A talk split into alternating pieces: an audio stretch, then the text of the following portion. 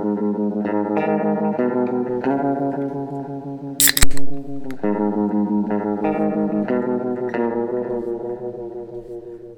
into A Toast of Film. I'm one of your hosts, Ebo, and on today's episode, I got five theatrical releases that once again I will be ranking on what I think you need to check out. Now, this week we actually do have a tie, so that's exciting, but we got five movies on the dock.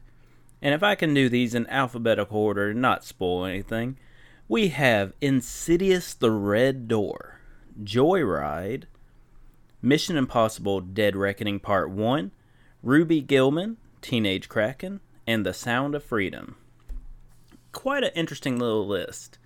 Well, I got a nice full throttle because I'm doing this before work, and also because our first movie goes full throttle. And that's right, the number one movie you need to see out of these is Mission Impossible Dead Reckoning Part 1. So, this is from Christopher McQuarrie. He's written a lot of Tom Cruise's movies, and he also directed Fallout and Rogue Nation. But this one has Ethan Hunt still, you know, in the Impossible Mission Force, and he has the greatest threat that the world has ever seen. That's right. Ethan Hunt is going up against the Entity which is their fancy way of saying AI because they don't want to say AI. But the entity is trying to take over the world, and it's up to Ethan Hunt and his squad to take out the entity, as it were. But let me tell you, that's not what's important because we'll get to the cool stuff. But what's important, good lord, this movie got all the honeys in it. I mean, we got Hayley Atwell who plays a thief who has to who gets coerced into trying to help Ethan Hunt. We got Vanessa Kirby's back as an arms dealer. We got Rebecca Ferguson, you know, who's part of the squad. And we even got Pom Klementieff as an assassin. Like, this movie's bringing the honeys. But more importantly, what it's bringing action packed. These set pieces are great. The action is cool. Tom Cruise stays running. You know how it is. Cardio King.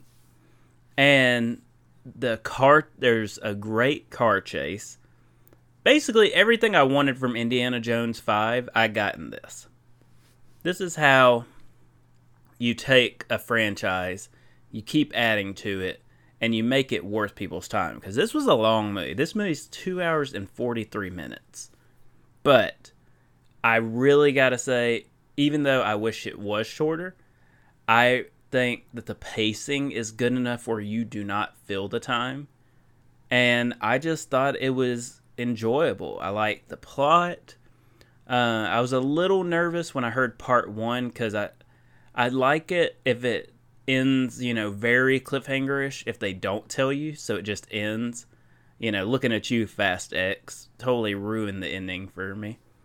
But this one, the action is exceptional. Everybody's performances are good, and it's just a fun movie. I think you should check out on the big screen. So, Mission Impossible Dead Reckoning Part 1, I'm to give it four and a half cheers. I think it's a very fun movie that's worth anybody's time. All right, so we are at the tie portion. So we have two movies. And the reason it's a tie is they're garnered to two very different audiences, which is why it made it hard to put one above the other. So I'll tell you the films and then we'll get into everything. So one of them is Ruby Gillman, Teenage Kraken. This is a Dreams Work, DreamWorks children's film. And then we have Joyride, which is like a raunchy girls trip comedy. Okay, so Ruby Gillman, Teenage Kraken. This was co-directed by Faryn Pearl and Kirk DeMicco. Kirk DeMicco wrote and directed The First Croods and Vivo, but he also wrote Racing Stripes and The Quest for Camelot. Great film, if anybody knows. That two headed dragon, man. But so one thing, I mean, pretty generic movie, but I gotta say it was a very cute movie. I really had a you know good time watching it. They did some cool visuals. One thing I found interesting is all the humans were done in the DreamWorks animation style, closer to like How to Train Your Dragon or Shrek or something like that for the humans. But then, like Ruby Gillman and all the other Krakens, they were done in the style of trolls, which I thought was very interesting. And, you know, is this movie exceptional? No, not really. But is it a very cute movie that I think families can really enjoy? Yes. And I didn't hate seeing it. Like, you know, it made me smile. It was just cute. And I liked the ending. They played this song over the fight. And I thought that was pretty cool. And then Joyride. This is from Adele Lim, who wrote uh, Raya the Last Dragon and Crazy Rich Asians. And so we got Ashley Park as Audrey, Sherry Cola as Lolo, Sabrina Wu as Deadeye, and Stephanie Hsu as Kat. And so Audrey, she needs to go to China to find to finalize a business proposal to so she can get partner. You always gotta do that one last thing to get partnership. And so she brings her friends and meets up with Stephanie Hsu, who's Kat, who is like an actress in China, and then the hilarity ensues. So I really hate when comedies just rely too hard on the F bomb for comedy or just super lewdness. But other than that, I think this movie is really funny. I liked all the lead characters.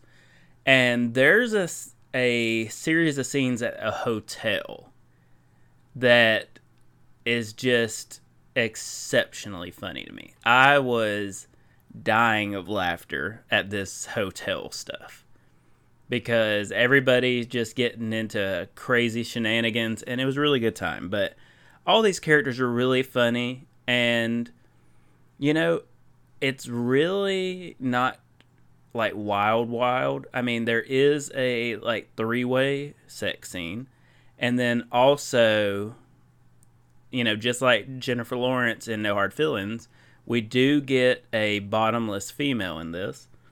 But the movie is very funny, and I think, you know, you get your friends, male, female, what have you, and you go check it out. I think you're going to have a good time and laugh. So, Ruby Gillman, Teenage Kraken, and Joyride, I'm going to give both of these a 3.8 out of 5 cheers.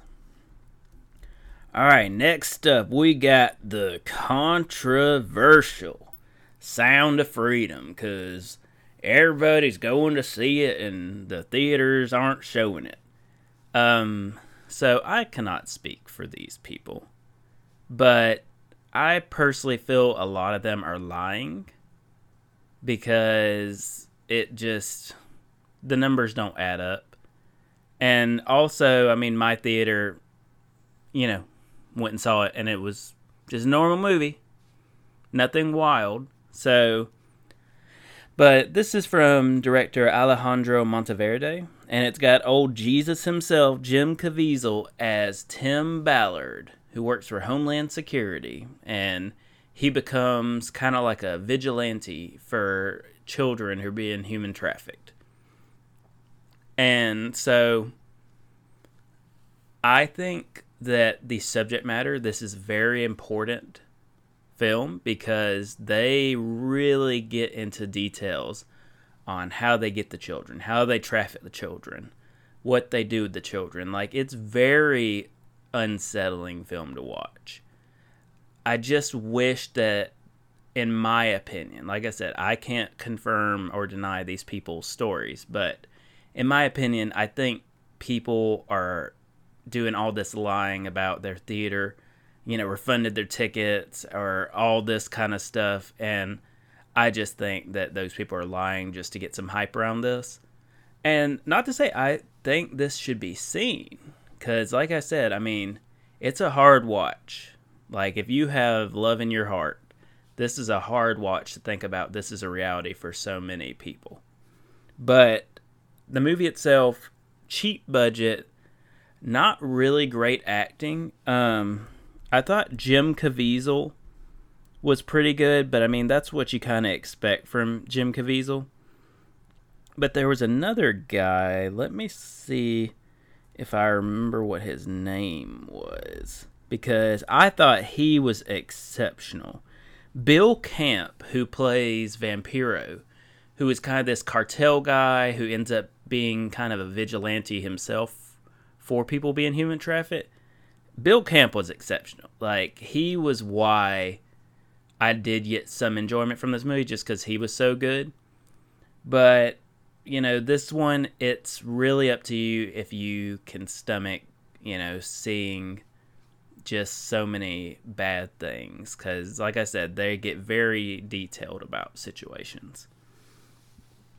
But for me just because the low budget the not great acting i'm going to give it a 3 out of 5 cheers. I think it's a decent film but i don't think the hype machine you know needs it per se just because the film isn't made with great quality but the subject matter is important. So, like I said, it's just a mixed bag. I just wish people were telling the truth.